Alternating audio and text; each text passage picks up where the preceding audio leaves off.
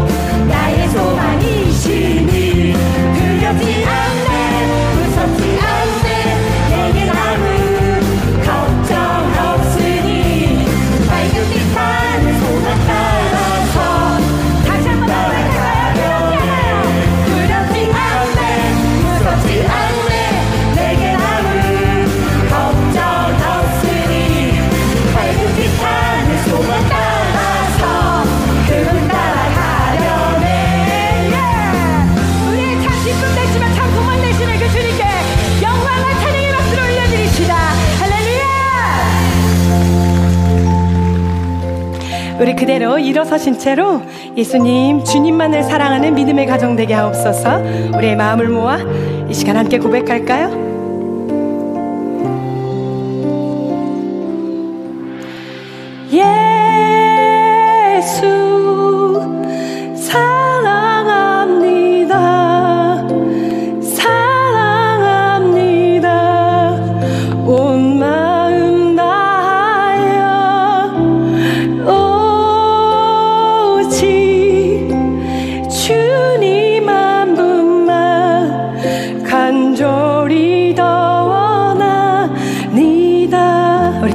고백할까요? 예수 사랑합니다.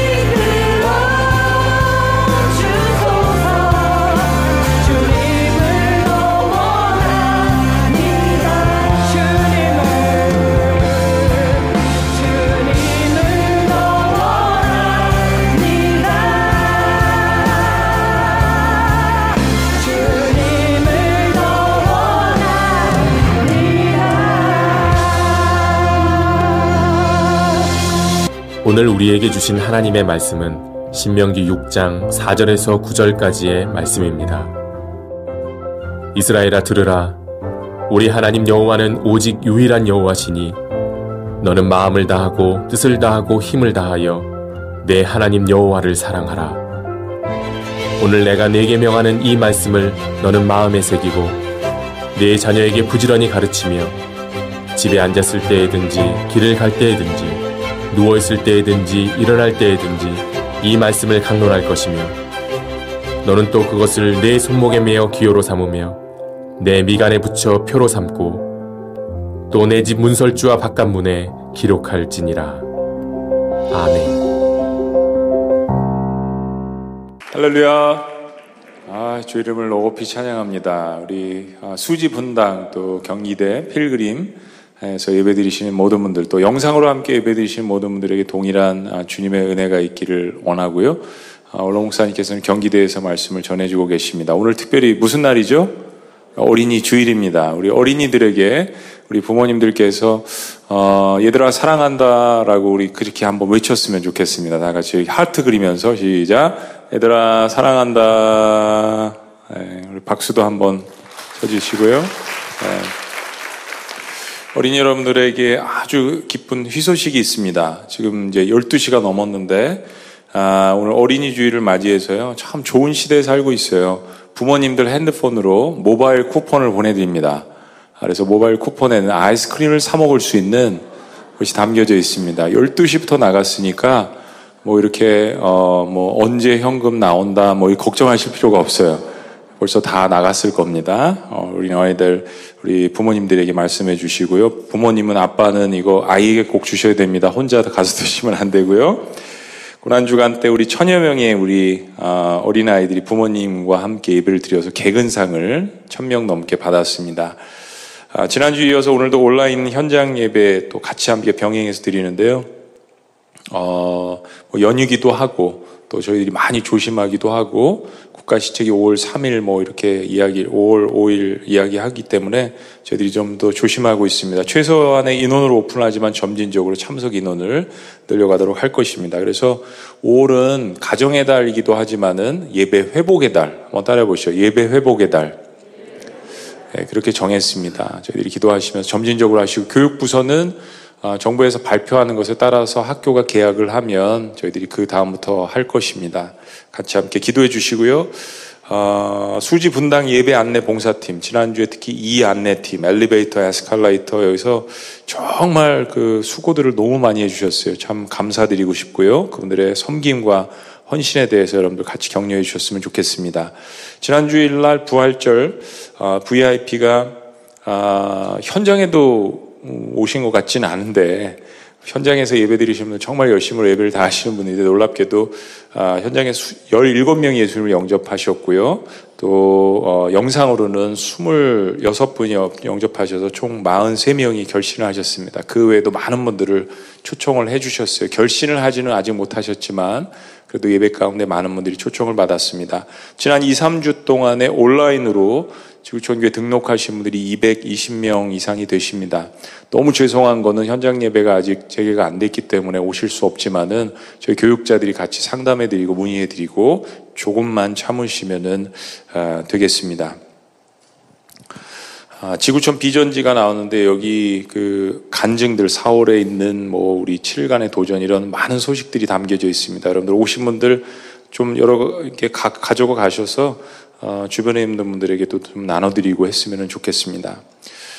어, 예배로 가정을 디자인하라. 어, 오늘 말씀드린 것처럼 어, 어린이 주일인데요.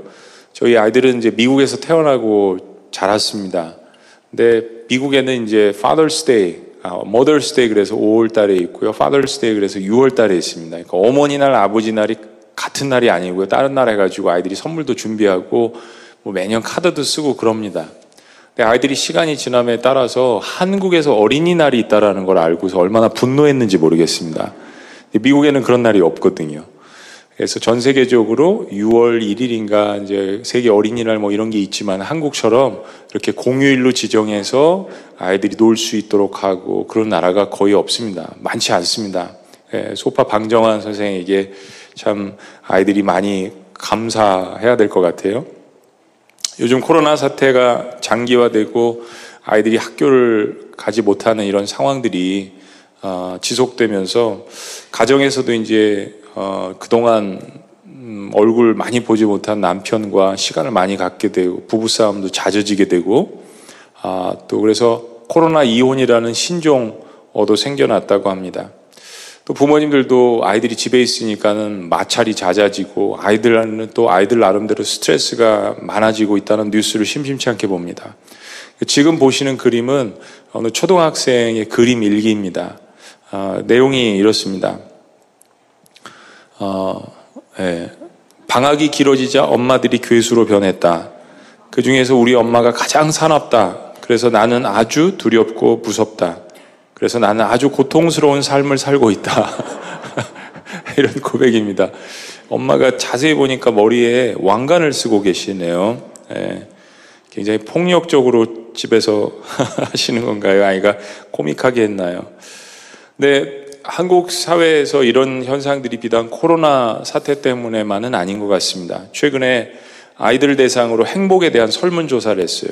근데 결과는 우리나라에 살고 있는 초등학생들이 느끼는 행복감은 그 OECD 국가 중에서 22위입니다. 이게 높은 수치가 아니라 선진국 중에서는 꼴찌였습니다. 이 설문조사를 보면 초등학생의 23.9%는 매우 행복하다. 24.1%는 대체적으로 행복한 것 같다. 38.9%는 아, 행복하지도 불행하지도 않다. 10%는 불행한 것 같다. 3.1%는 매우 불행하다라고 답했습니다. 그러니까 이게 전체적으로 보면 우리나라 초등학생의 절반 이상이 나는 행복하다라고 느끼지 못한다라고 답변한 것입니다. 이 아이들은 비교적 아직 입시 경쟁에 뛰어들지 않았잖아요. 뭐 5, 6학년은 좀 그렇지만 아, 그러니까 중고등학생들을 보면 얼마나 불쌍한지를 알 수 있죠. 6학년을 보니까 행복하지 않다라고 느낀 아이들이 60%가 넘더라고요. 또 한 가지 질문은 무엇이 이루어지면 행복할까요? 라고 질문했는데 1위가 공부를 잘하면 행복할 것 같다 40% 2위는 돈이 많이 생기면 행복할 것 같다 25% 초등학생입니다. 3위는 유명해지면 행복할 것 같다 14%입니다. 그러니까 초등학교 아이들의 행복의 기준이 뭡니까? 공부, 성공이죠. 두 번째는 돈, 세 번째는 명예였습니다. 이 세 가지 퍼센트가 70%가 넘었습니다. 아, 근데 이런 결과가 나온 것이 그 다음에 부모님들의 이야기에서 이유를 찾을 수 있습니다. 초등학교 아이들에게 부모님들이 가장 많이 하는 이야기가 뭐냐라고 물었습니다. 뭐 여러분 다 기대하시듯이 46%가 공부 좀 열심히 해라. 제일 많이 듣는다는 이야기예요. 두 번째가 20% 정리 좀 하고 살아라. 제발 정리 좀 하고 살아라.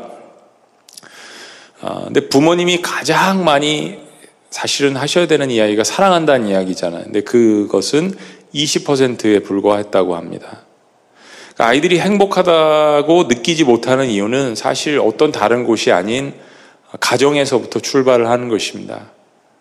때문에 모든 것이 멈추어진 듯하고 또 모든 것이 무너지는 것 같은 이런 상황에서 저희가 가정을 새롭게 rebuild up, 다시 건축하고 다시 세워야 하는 필요성을 어느 시대보다도 교회 안팎에서 절감하고 있는 것입니다.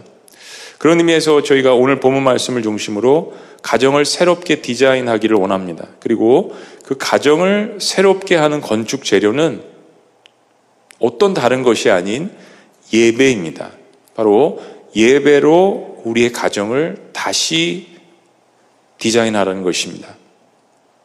이스라엘 공동체 이야기를 좀 하기를 원합니다. 이스라엘 민족은 하나님께서 이제 아브라함을 부르시고 히브리인의 시초가 되지 않았습니까? 역사가 4천년 이상인데 저희가 고난주가 부흥회 때 배운 것처럼 이스라엘 공동체의 핵심인 예루살렘 성전이 AD 70년에 로마에 의해서 완전히 멸망했습니다.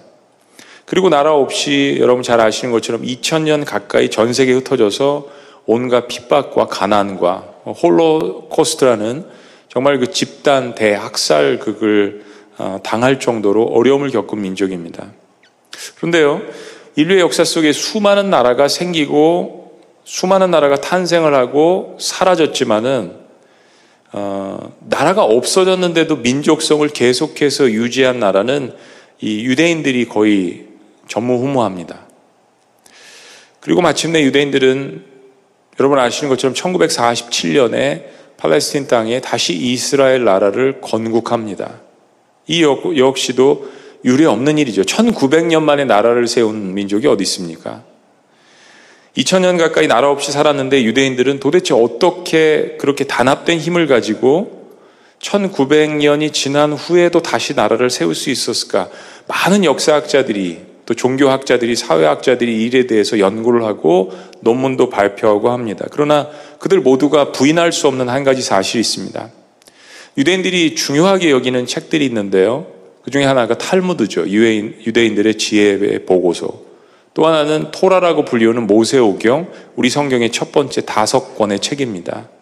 근데 이 책들을 중심으로 자녀들을 교육하고 양육하고 신앙으로 무장시켰다라는 이 역사적인 사실 앞에서는 어느 누구도 부인하지 않습니다.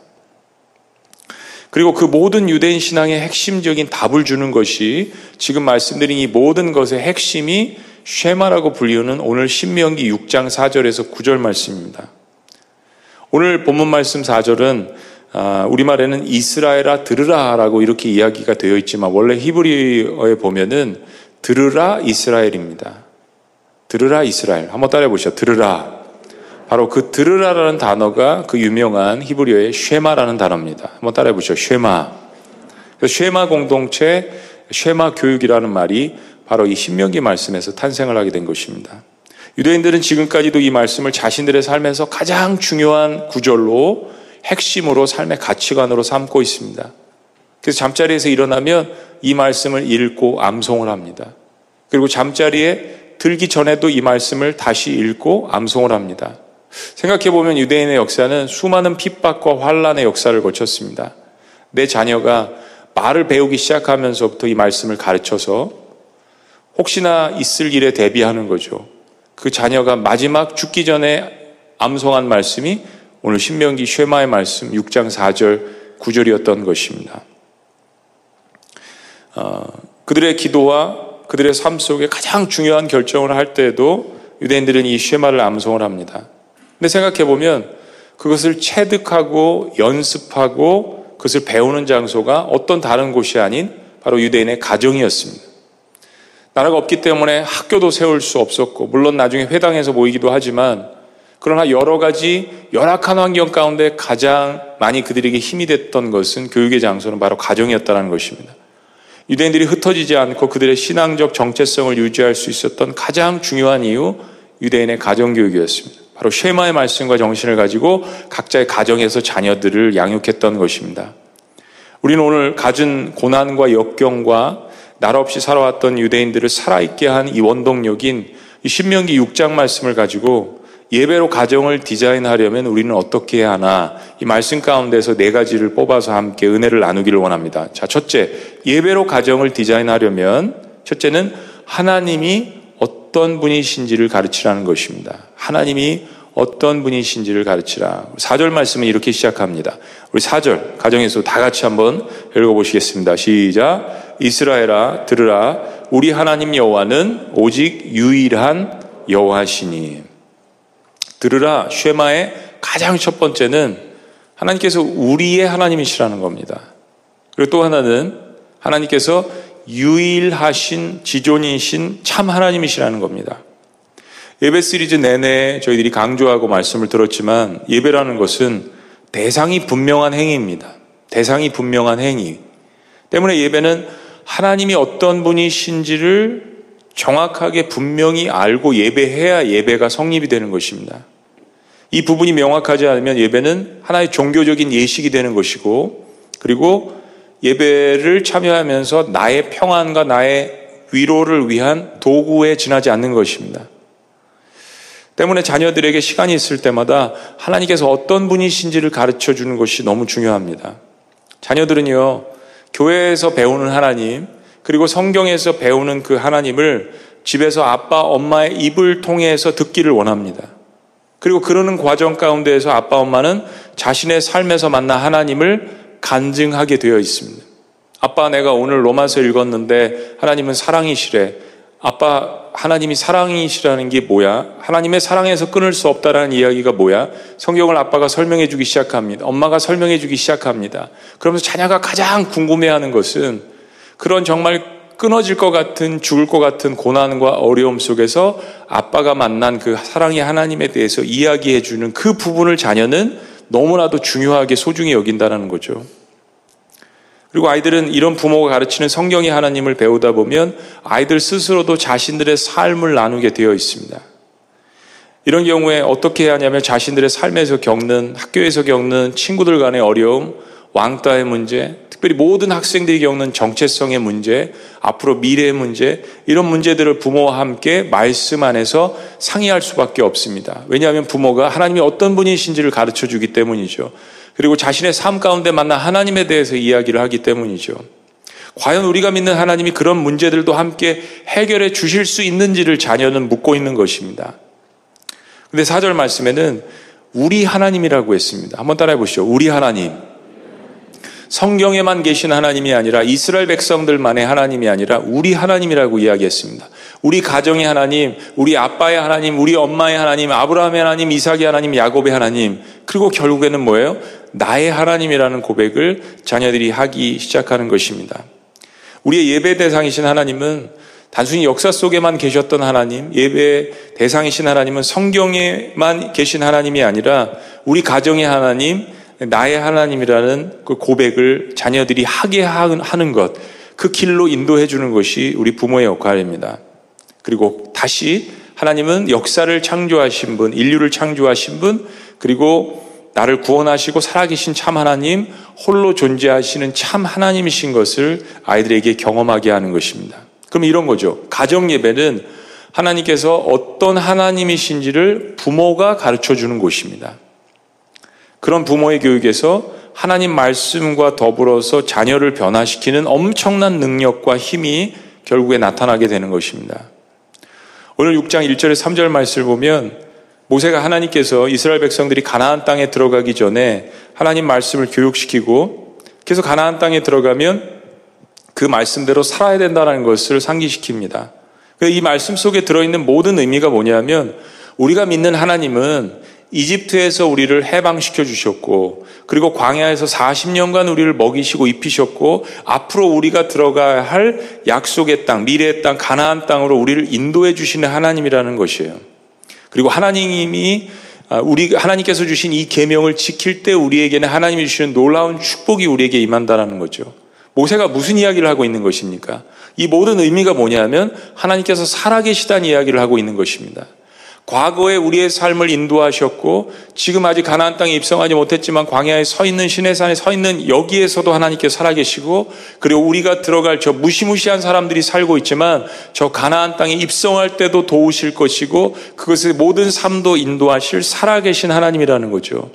아이야 이제까지 너의 인생도 하나님이 인도하셨고 지금도 너와 함께 하시고 앞으로 미래가 불투명한 것 같지만 그 미래도 책임져 주시는 하나님이 바로 아빠 엄마가 믿는 하나님이야. 성경에 살아계신 하나님이야. 그분이 아브라함과 이삭과 야곱의 하나님이란다.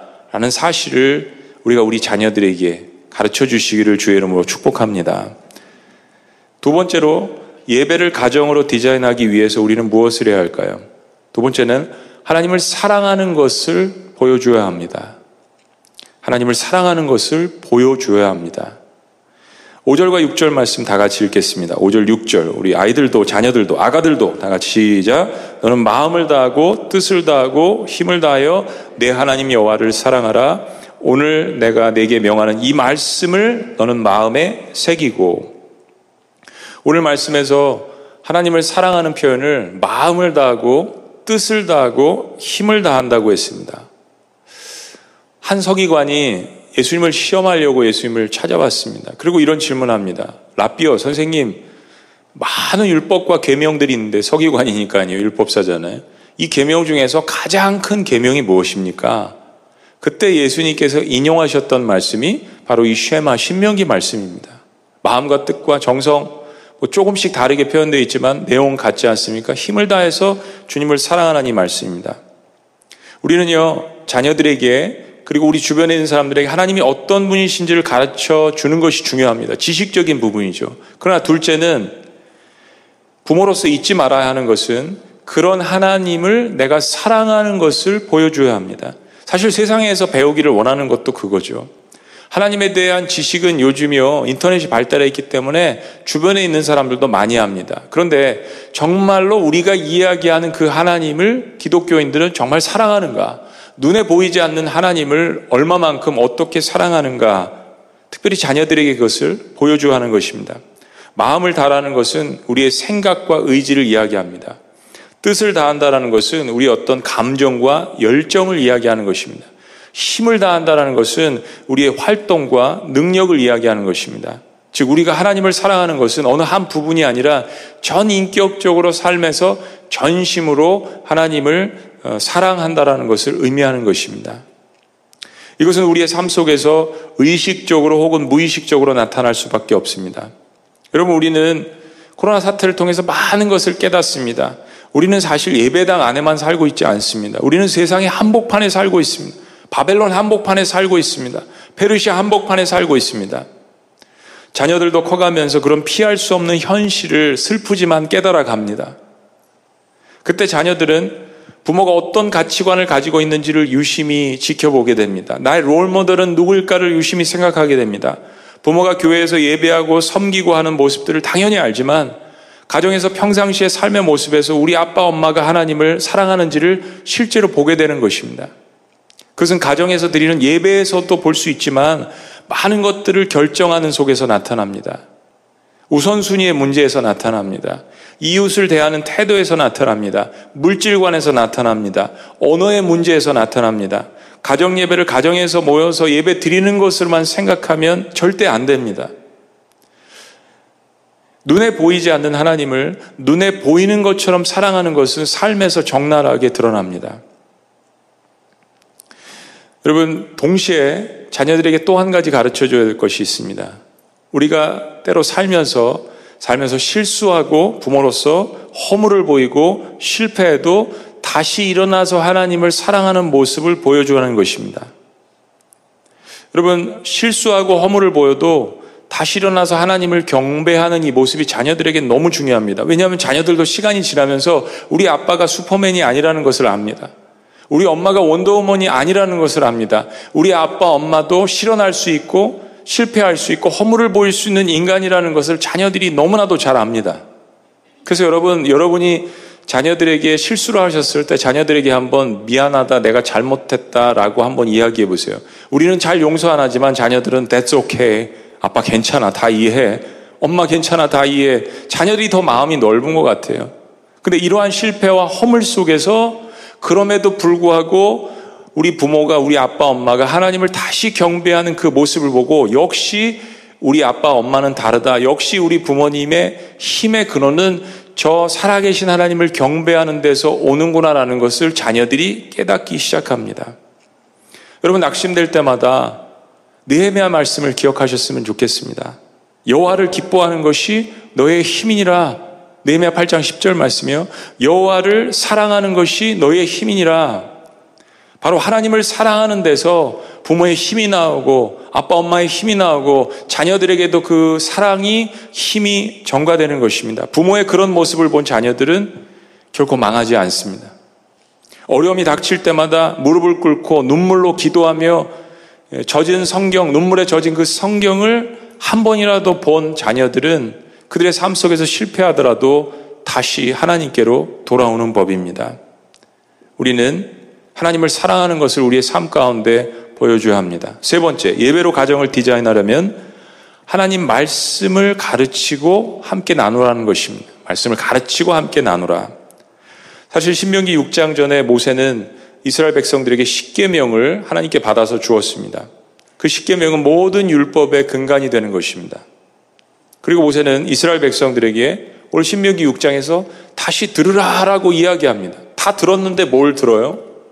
여기서 이야기하는 들으라는 것은 단순히 쉐마 그냥 들으라는 이야기가 아니라 사실은 이제까지 들은 것에 대한 순종을 이야기하는 것입니다. 그런데 이 순종에 대해서 부모가 이 말씀을 먼저 받고 그것을 경험한 후에 자녀들에게 가르치라고 명령하십니다. 자, 6장 2절은 이렇게 이야기합니다. 다 같이 읽어보십니다. 곧노와 시작 곧노와 내 아들과 내 손자들이 평생에 내 하나님 여호와를 경외하며 내가 너희에게 명한 그 모든 규례와 명령을 지키게 하기 위한 것이며 또내 날을 장구하게 하기 위한 것이라. 즉 자녀들에게 하나님의 말씀을 온전히 가르치고 그것에 순종해서 살게 하는 책임이 교회에 있는 것이 아니라 직장에 있는 것이 아니라 학교에 있는 것이 아니라 위대한 사람들에게 있는 것이 아니라 모티베이셔널 스피커에게 있는 것이 아니라 부모에게 있다는 것입니다. 여러분 성경을 유심히 보십시오. 성경의 많은 구절들은 자녀 양육에 대해서 이야기할 때 그 책임을 부모에게 묻습니다. 교회 학교는 사실 어디까지나 보조적인 역할을 하는 것입니다. 오늘 좀 가슴이 찡했던 게 우리 이제 아이들이 나와서 오늘 어린이날이니까 해야 되는데 축제를 해야 되는데 아이들이 못 나오니까 우리 교육자분들이 나오셔서 하셨어요. 예. 뭐 행복해요 막 이러는데 행복하지 않은 전도사님도 계신 것 같아요. 너무 열심히 준비해서 막 영상 올리고 막 얼마나 다른 때보다 더 바쁜지 모르겠어요. 교육자와 사역자분들이. 그런데요, 교회 학교는 보조의 역할을 하는 것입니다. 예. 저는 한국교회가 앞으로 반드시 해야 될 사명 중에 하나는 부모가 가정에서 자녀를 성경적으로 양육할 수 있도록 부모를 트레이닝 시키는 겁니다. 부모가 랍비가 돼야 됩니다. 선생님이 돼야 돼요. 교회는요, 한계가 있습니다. 어떨 때 보면 다 그런 건 아니지만 그런 걸 볼 때가 있어요. 마치 1세대가 우리 시대만 풍미하고 다음 세대는 안중에도 없는 것 같은 그런 모습을 볼 때가 있습니다. 근데요, 성경은 앞으로 가나안 땅에 들어갈 세대들에게 부모가 성경적으로 그들을 온전히 가르치고 무장시키라고 명령하고 있습니다. 7절은 그래서 이렇게 말씀합니다. 7절. 다 같이 읽습니다. 시작. 내 자녀에게 부지런히 가르치며 집에 앉았을 때든지 길을 갈 때든지 누워 있을 때든지 일어날 때든지 이 말씀을 강론할 것이며 평생에 좋은 목회자를 잘 만나는 것은 중요한 일입니다. 예, 저도 어렸을 때 만난 그 전도사님들 덕분에 신학을 하게 됐고 성경을 올바로 배울 수 있었습니다. 그러나 신앙생활을 가르쳐주고 인생을 논해주는데 부모를 따라갈 만한 사람은 없습니다. 부모만큼 좋은 롤 모델은 없습니다. 요즘 아이들은 집에 앉아있을 때든지 길을 갈 때든지 누워있을 때든지 일어날 때든지 말씀을 듣는 것이 아니라 뭐예요? 핸드폰을 듣고 있습니다. 네. 여러분, 자녀들이 핸드폰을 가지고 있을 때 under cover, 자녀들이 떠나기 전에는 둥지에 있는 것입니다. 부모에게 책임이 있는 것이 한 번씩 자녀들이 무엇을 보고 있는지를 점검해 주셔야 합니다. 오늘 뭐 들었어? 오늘 뭐 봤어? 성경 앱도 깔아주셔서 어떻게 말씀을 찾는지. 여러분, 사이버 공간에는 무궁무진한 것들이 있습니다. 잘못 찾다 보면 이단들이 올린 글들을 아이들이 볼 수 있습니다. 부모들이 선별해서 가르쳐 줘야 합니다. 좋은 말씀들도 자녀들이 볼 수 있도록 들려줘야 합니다. 자동적으로 아이들이 할 것이라고 생각하면 아, 오산이십니다. 여러분, 영성은요, 자연스럽게 되는 것이 하나도 없습니다. 우리 본질이 있기 때문입니다. 우리 아이들은 이 이야기를 기억했으면 좋겠어요. 오늘 목사님 이야기를 기억했으면 좋겠어요. 여러분이 무엇을 듣고, 무엇을 읽고, 여러분이 무엇을 보고 있느냐가 여러분의 미래를 결정합니다. 네. 영적으로 이야기하면 여러분이 무엇을 먹고 있느냐, 무엇을 듣고 있느냐, 보고 있느냐, 느끼고 있느냐가 바로 여러분을 만드는 것이에요. 부모님의 책임도 중요하지만 부모님 불평할 필요 없습니다. 환경을 불평할 필요 없습니다. 헬조선이라는 말 하면 안 됩니다. 여러분 유대 민족은 거의 2000년 가까이 나라와 민족이 없었습니다. 그럼에도 불구하고 그들이 다시 일어날 수 있었던 이유, 물론 순기능과 역기능도 있지만요. 그러나 유대인들은 세상에서 인정하지 않습니까? 여러분 하나님께서 우리에게 주신 귀한 것들이 있습니다. 무엇을 보고 무엇을 먹고 무엇을 듣고 무엇을 읽느냐에 따라서 여러분은 지금 만들어지고 있는 것입니다. 집에 앉아 있을 때든지 길을 갈 때든지 누워 있을 때든지 일어날 때든지 여러분의 인생에서 일어나는 그 질문들을 성경에서 답을 찾으려고 노력하세요. 그리고 그리고 부모님과 함께 나누세요. 오늘 7절 말씀에 강론하란 단어가 들어 있습니다. 이 말은 히브리어로 디베르라는 단어입니다. 디베르. 이 말은요, talk about, 무엇에 관해서 이야기하다, 논하다라는 단어입니다. 유대인들은 아까 말씀드린 탈무드나 모세오경을 공부할 때 하브루타라는 방식으로 공부를 했습니다. 하브루타는 단어가 뭐 동료 우종이란 뜻인데 사실은 하브루타는 유대인의 교육 방식입니다. 이게 바로 talk about, 강론하다라는 뜻을 가지고 있습니다. 즉, 같이 모여서 주입식으로 이 지식을 막 아이들에게 집어넣는 것이 아니라 아이들이 질문을 하게 하고 토론하게 하고 어, 때로는 막 그냥 논쟁도 하기도 하고 아이들에게 그렇게 이것에 대해서 말씀에 대해서 삶에 대해서 알아가게 하는 이 하브루타의 교육 방법이 유대인들의 핵심 속에 들어있는 것입니다. 아이들이 자랄 때는요, 마음껏 질문할 수 있는 환경을 만들어주는 것이 중요합니다. 정치도 그렇고, 경제도 그렇고, 특별히 신화에 관해서 삶의 가치관에 대해서 아이들이 질문하고 논쟁할 수 있도록 부모가 그 장을 마련해 주는 거죠. 그러니까 함께 고민하고, 함께 토론하고, 함께 도전하고, 근데 생각해 보면 아이가 그런 것을 가장 친밀감을 가지고, 안정감을 가지고 할 수 있는 완벽한 장소는 가정밖에 없습니다. 한때 저희 아이들이 티네이저 때, 둘째는 아직도 티네이저지만, 막 그, 첫째가 막 따지는 거예요. 그래서 제가 물었습니다. 야, 넌 학교에서는 그렇게 따지지도 못하고 막 그러면서 집에만 오면 왜 이렇게 규칙에 대해서 따지고 막 그러냐. 그랬더니 이야기 하더라고. 아빠, 학교에는 규칙 있고 안 지키면 F 주고 집에는 사랑이 있잖아. 여러분, 자녀들도요, 가정과 직장과 학교가 다른 점을 압니다.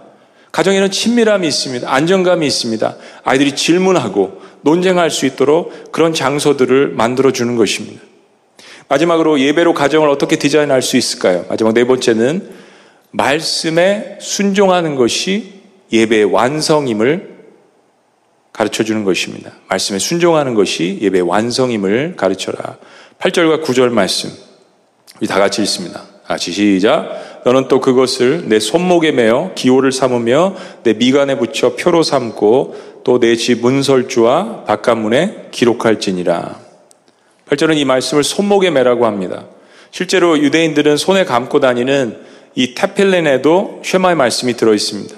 여기 손목에다 이렇게 감고요. 거기다 작은 박스 같은 게 있는데 그 안에다가 아, 이 종이로 성경 말씀을 이 쉐마 말씀을 신명기 말씀을 집어넣는 거죠.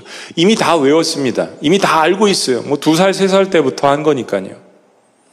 근데 손은 우리의 마음에 들어 있는 이 생각을 행동으로 옮기는 역할을 하는 것이잖아요. 이것은 하나의 상징입니다.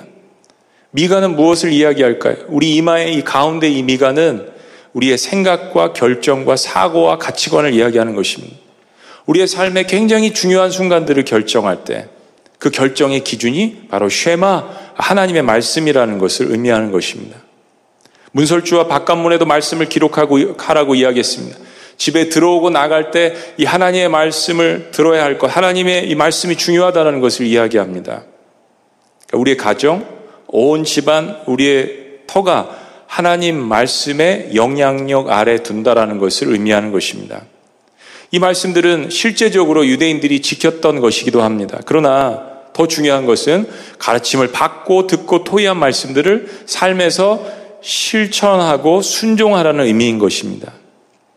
여러분, 우리 이런 말을 많이 들었습니다. 진정한 예배는 축도가 끝나면서부터 시작하는 것이다. 더불어서 삶에서 들은 말씀에 순종하는 것이 예배의 완성입니다. 신명기 말씀도 그것을 가르치는 것입니다. 하나님은 이스라엘 백성들에게 가나안에 들어갈 자녀들에게 이런 말씀들을 분명하게 가르치고 훈련시키라고 명령하셨습니다. 왜냐하면 그것이 그들이 축복을 받는 지름길, 지름길이라는 것. 그 다음 세대들이 가나안 땅에 들어가서 성공할 수 있는 비결이라는 것을 영적으로 승리할 수 있는 비결이라는 것을 하나님께서 가르쳐 주시기 위함입니다. 3절 말씀입니다. 3절 다 같이 읽습니다. 이 쉐마의 말씀이 시작되기 전에 3절은 이렇게 이야기합니다. 시작. 이스라엘아, 듣고 삼과 그것을 행하라. 그리하면 내가 복을 받고 내 조상들의 하나님 여호와께서 내게 허락하심 같이 적과 꿀이 흐르는 땅에서 내가 크게 번성하리라. 자녀에게 시작한 말씀이 부모에게, 가정에게, 온 집안에 머뭅니다. 그리고 민족, 민족 공동체로 확장되어집니다. 한 개인의 예배의 성공이 인생의 성공이고요. 그리고 자녀의 양육의 성공이 곧 교회 공동체의 성공입니다. 교회 공동체가 성공하면 결국 가나안 땅에 입성하는 그 민족 공동체의 축복이 되는 것입니다. 그 모든 것이 가정에서 시작된다는 이야기입니다. 잠언 22장 6절 말씀은 우리에게 이렇게 권면합니다. 마땅히 행할 길을 아이에게 가르치라. 그리하면 늙어도 그것을 떠나지 아니하리라. 우리는 코로나 사태로 새로운 전환점을 맞이했습니다. 예. 뭐 우리가 AD, BC 이야기하지만 BC는 영어로 before Christ, 주전, 예수님 오시기 전, AD는 라틴어로 아노 도미니 in the beginning of Jesus Christ, 예수님이 오신 시점부터 주후. 근데 여러분 요즘 신종어가 생겼습니다. before corona, after corona. 여러분 인류 역사상 아주 중대한 시점을 맞이하고 있습니다. 많은 사람들이 이것을 이야기한다면 우리는 기독교인으로서 영적인 사람들인데 이거 중요하게 생각해야 합니다. 학교에도 가지 못하고 교회도 가지 못합니다. 대한민국에서 코로나가 곧 끝날 것처럼 생각이 되어지지만 전 세계적으로 이런 것들이 이제는 빨리 자주 그리고 폭넓게 일어날 것을 많은 학자들이 전망을 합니다. 모든 것이 멈춘 것 같은 이 시점에서 우리가 가장 많은 시간을 서로 갖는 곳, 그리고 가장 친밀한 공동체, 가장 작은 공동체가 어디일까? 라고 물으면요, 예외 없이 가정이라는 사실을 새삼 발견하게 됩니다. 우리가 잃어버렸던 거, 남편 얼굴이 어떻게 생겼지? 새벽밥 먹고 나가서 밤 9시에 들어오고, 자녀들도 마찬가지 아닙니까? 우리 애가 어떻게 생겼지? 요즘 뭘 좋아하지? 누구를 사귀지? 어떤 생각을 가지고 있지? 그런데요, 코로나 사태가 모든 것을 멈추게 하고 사람들을 서로 가깝게 만들어 버렸습니다. 그래서 지지고, 볶고, 싸우고, 어려움도 있지만, 이런 것이 가정이라구나라는 것을 새삼 특별히 한국 사회에서 많이 느끼게 되는 것 같습니다. 사실 저희 지구촌 교회는 목장 교회를 통해서 작년이나 교육부서나 모두가 소그룹 교제, 그죠? 나눔을 통해서 건강하게 성장해 왔습니다. 우리 교회의 가장 큰 핵심입니다. 우리 목자 여러분들, 마을장님들 정말 너무 수고 많으세요. 올로 목사님 이야기하신 것처럼 지구촌 교회는 딱 두 종류밖에 없다고 하셨습니다. 현재 목자와 장래 목자. 그러한 소그룹 모임을 통하여서 저희들은 건강하게 여기까지 왔습니다. 그런데 이번 코로나 사태로 인해서 목장 모임보다 더 작은 공동체인 가정의 중요성을 더욱더 절감하고 있습니다. 코로나 때문에 다섯 명 이상 모일 수 없으니까 목장 모임도 할 수 없었던 거예요. 우리는 어디서 하나님 말씀을 나누고 예배를 해야 될까요? 지난 두 달간 저희가 매일 밤 9시 NCC, 그렇죠? For Nation, For Church, For Corona 국가와 민족과 교회, church, 그리고 코로나 사태를 위해서 함께 기도하자. 그래서 우리가 헌신한 3천 기도 용사를 중심으로 문자 메시지를 전했습니다. 그러다가 전 교회적으로 해야겠다라는 생각에서 새벽 5시, 6시, 밤 9시 하는데 이제는 가정으로 서로가 모여가지고 이 기도에 참여하는 모습들, 간증들을 많이 들었습니다. 때로는 그 시간이 피곤하기도 하고 도망가고 싶기도 한데 아이들이 먼저 기억한다라는 거예요. 아빠, 엄마 오늘 예배 안 드려? 9시인데. 새벽 5시, 6시에도 저에게 오는 인원수보다 훨씬 더 많은 사람들이 그 시간에 들어오셔서 이걸 보셨다고 이야기를 해요. 그리고 특별히 지난 고난주간에 저희는 거룩한 7일간의 도전으로 저녁 부흥회를 6일간 가졌습니다. 생각해 보니까 우린 코로나로 인해서 현장 예배를 할 수 없었는데 잃어버렸던 것들이 굉장히 많다라고 생각을 했는데 잊고 있었는데 너무 소중했던 것들을 다시 발견하는 시간을 하나님께서 주시기 시작했습니다. 그 중에 하나가 가정입니다. 유대인들이 강조했던 거. 교회도 세울 수 없었고, 나라도 없고, 땅도 없고, 주권도 없고, 영토도 없는 그들이 신명기 들으라 이 쉐마의 말씀을 기억하며 자녀들에게 계속 이 말씀을 가르쳤던 이 가정 예배.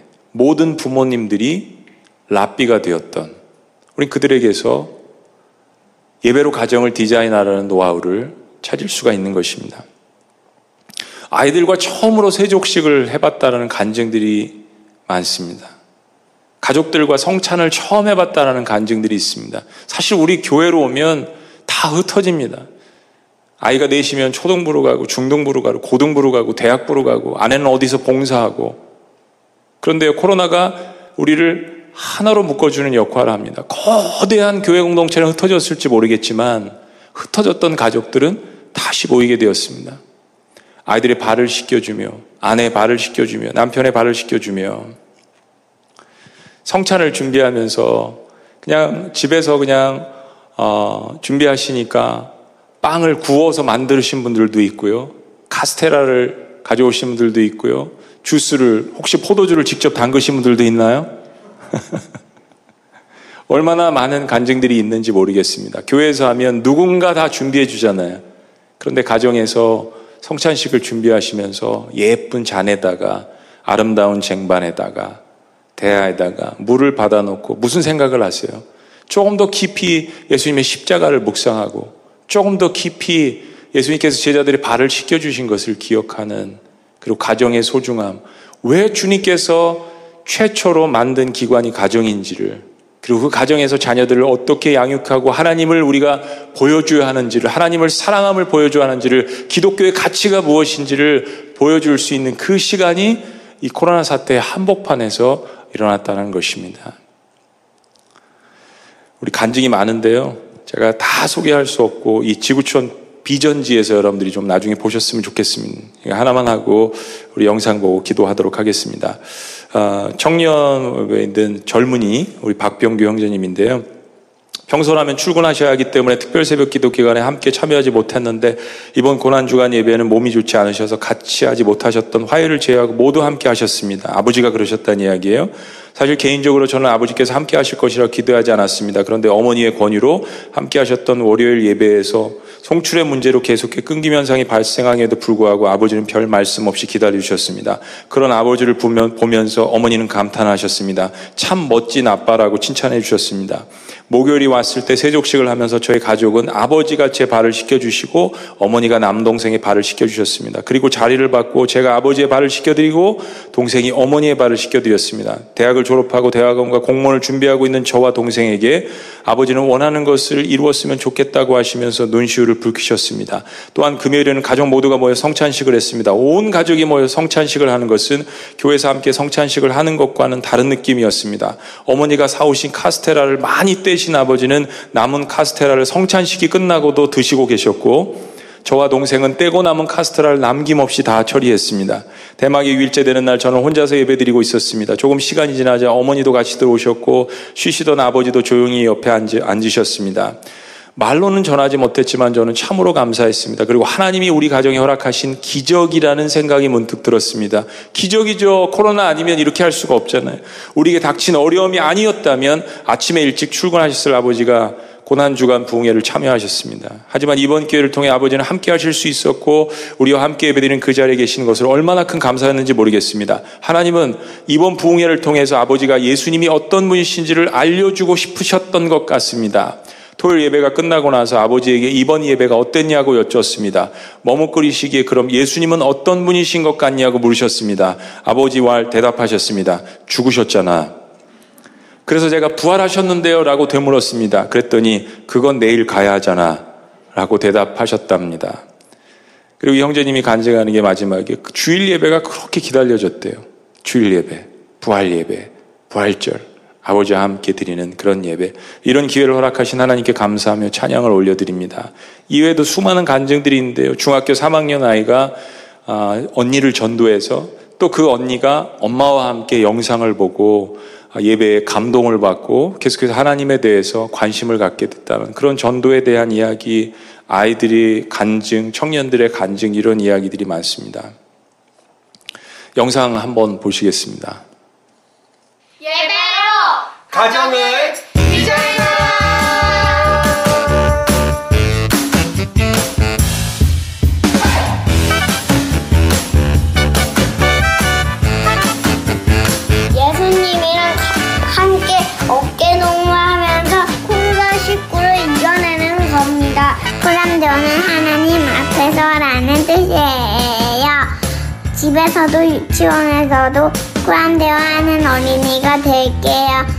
하나님 정말 사랑해요. 예수님 하나님 손을 꼭 잡고 절대로 안 놓칠 거예요. 참, 자영사님 웃지 마세요. 십자가의 구원의 종은 나를 위해 울리는 것을 믿어요. 예수님, 저를 사랑해 주셔서 감사합니다. 예수님, 사랑해요.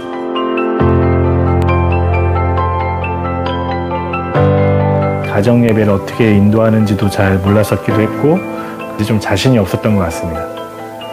가족끼리 QTI 말씀 나누고 그리고 기도하고 그렇게 진행했습니다.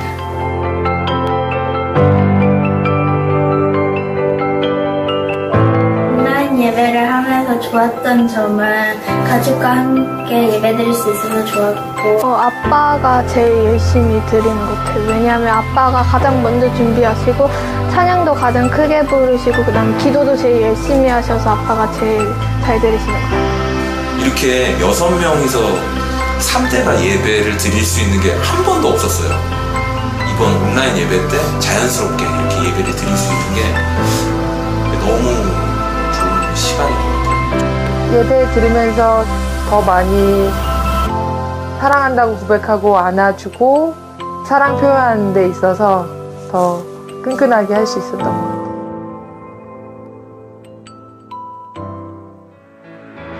그 전보다는 가정 예배를 드리면서 그러니까 생활 속에서도 좀 더 교회랑 밀접하게 또 생각을 하게 되고 그리고 좀 더 기도도 예전보다는 좀 편하게 나오는 것 같아요. 온라인 가정 예배를 통해서 저희 가정이 하나님께 좀 더 집중해서 나갈 수 있었고 이렇게, 이렇게 서로 이렇게 부족한 부분들 서로 격려하고 어, 이렇게 채워 나가면서 드릴 수 있는 예배가 가장 너무 좋은 것 같고요. 일단은 이번 7일간의 도전 가운데 계속 날마다 이 가정 가운데에서 예배 드릴 수 있었다는 거 그게 가장 놀라운 변화였던 것 같고요. 또 예배를 통해서 뭐 할아버지 할머니 같이 또 믿, 믿음이 없으신 분들과 같이 또 어, 예배를 드릴 수 있다는 것도 큰 변화인 것 같아요.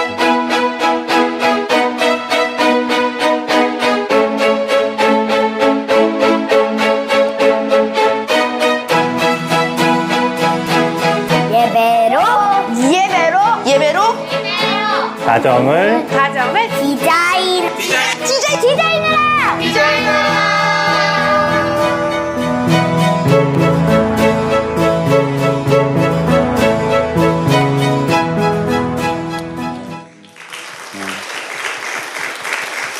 네, 우리 기도하시겠습니다.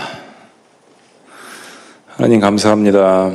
어, 고난을 당할 때 저희들은 많이 괴롭고 힘들고 많은 것들을 잃어버린다라고 생각하지만 그러나 사실은 가장 중요한 것 잊고 살았는데 그것을 다시 재발견케 하는 하나님의 역사가 있음을 이 시간 감사합니다. 세상 어떤 것을 다 얻어도 가정 잃어버리면 아무것도 아닌데 하나님 이 기회를 통하여서 예배로 즉 하나님을 사랑하는 것을 통하여서 우리 가정을 다시 재건설할 수 있도록 축복하여 주시옵소서. 우리 자녀들을 주님 앞에 올려드립니다. 우리 때보다도 훨씬 더 힘든 세상을 살아나갈 우리의 자녀들, 그들을 주님 앞으로 인도하는 하나님 제가 먼저 예배자가 되겠습니다. 라는 고백이 저희들에게 있게 하여 주시옵소서. 쉐마 들으라 이스라엘아 나의 백성들아 하시는 이 말씀을 통하여서 우리의 가정과 지구촌 공동체와 한국 교회가 한국 민족이 헬 조선이 아니라 헤븐이 조선 천국 백성으로 변화될 수 있도록 축복하여 주옵소서. 놀라우신 이름 예수님의 이름으로 기도합니다. 아멘. 우리 자리에서 다 같이 일어나셔서 아이들이 좋아하는 찬양입니다. 원래 아이들을 위해서 만들었던 찬양이래요. 나는 하나님을 예배하는 예배자입니다. 우리 영상으로 예배드리는 모든 우리의 자녀들 아주 크게 찬양해야 돼요. 목사님과 같이 부모님과 함께 나는 예배하는 하나님을 예배합니다.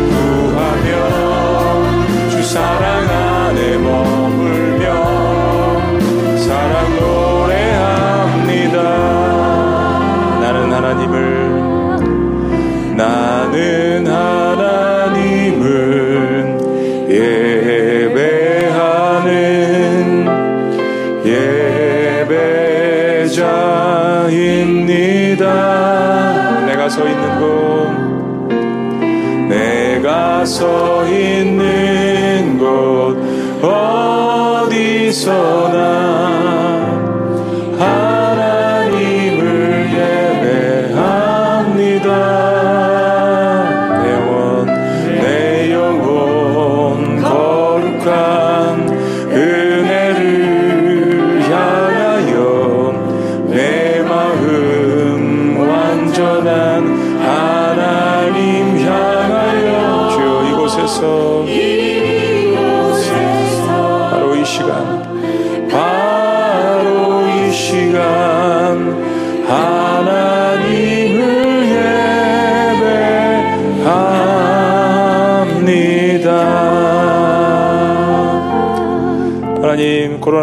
특별한 상황 가운데서 정말 예배하는 것이 얼마나 애틋한 것이며 정말 얼마나 우리에게 필요한 것이며 절실한 것이며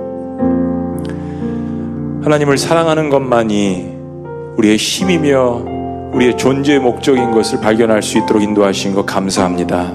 가장 작은 공동체인 하나님 만드신 가정을 저희들이 다시 한번 디자인하기를 원합니다. 하나님이 어떤 분이신지를 가르치며 하나님을 사랑하는 것을 보여주며 하나님 말씀을 가르치고 함께 나누며 말씀에 순종하는 것이 예배의 완성임을 가르치는 저희가 될 수 있도록 인도하여 주시옵소서. 이제 우리 주 예수 그리스도의 은혜와 하나님 아버지의 극진하신 사랑과 성령님의 감화교통 역사하심이 하나님 신 말씀을 통하여서 예배로 우리의 가정을 다시 재건설하기를 원하는 주님의 백성들의 위대한 고백 이외에 지금부터 영원토록 함께 하시기를 간절히 축원합나이다. 아멘.